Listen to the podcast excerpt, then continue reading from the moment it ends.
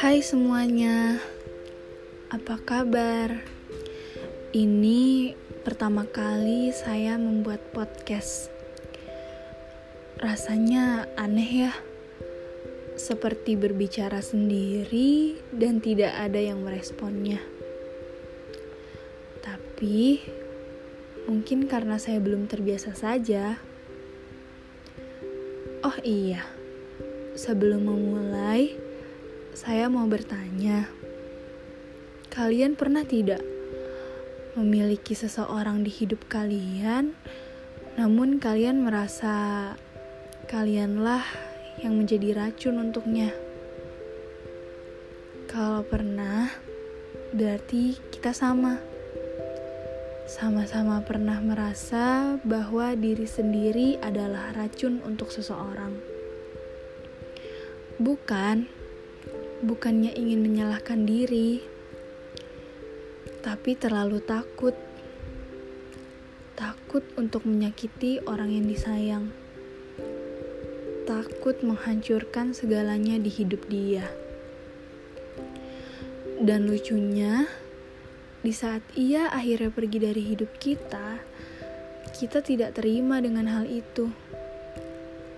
Kita marah kita tidak mau kehilangannya karena merasa ialah yang kita butuhkan, bukan inginkan. Egois? Tentu. Tentu itu adalah sifat egois di dalam diri kita. Di saat kita tahu kita adalah racunnya, kita juga yang tidak bisa terima mencoba melupa saja susah.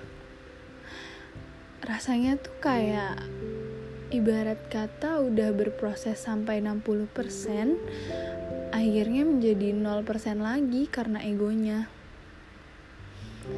Ditambah lagi, kita enggan untuk membuka hati ke siapa pun. Hanya ingin dia, dia, dan dia. Padahal saya yakin banyak yang berusaha mendekat kepada diri. Namun hati selalu menolak. Selalu menaruh dia menjadi tolak ukur untuk seseorang yang hadir di hidup kita. Jika kalian ada di posisi itu, selamat ya kita ada di dalam satu labirin yang sama, yang di mana hanya berputar-putar di dalamnya tanpa menemukan jalan keluarnya dan apa yang diri sendiri mau.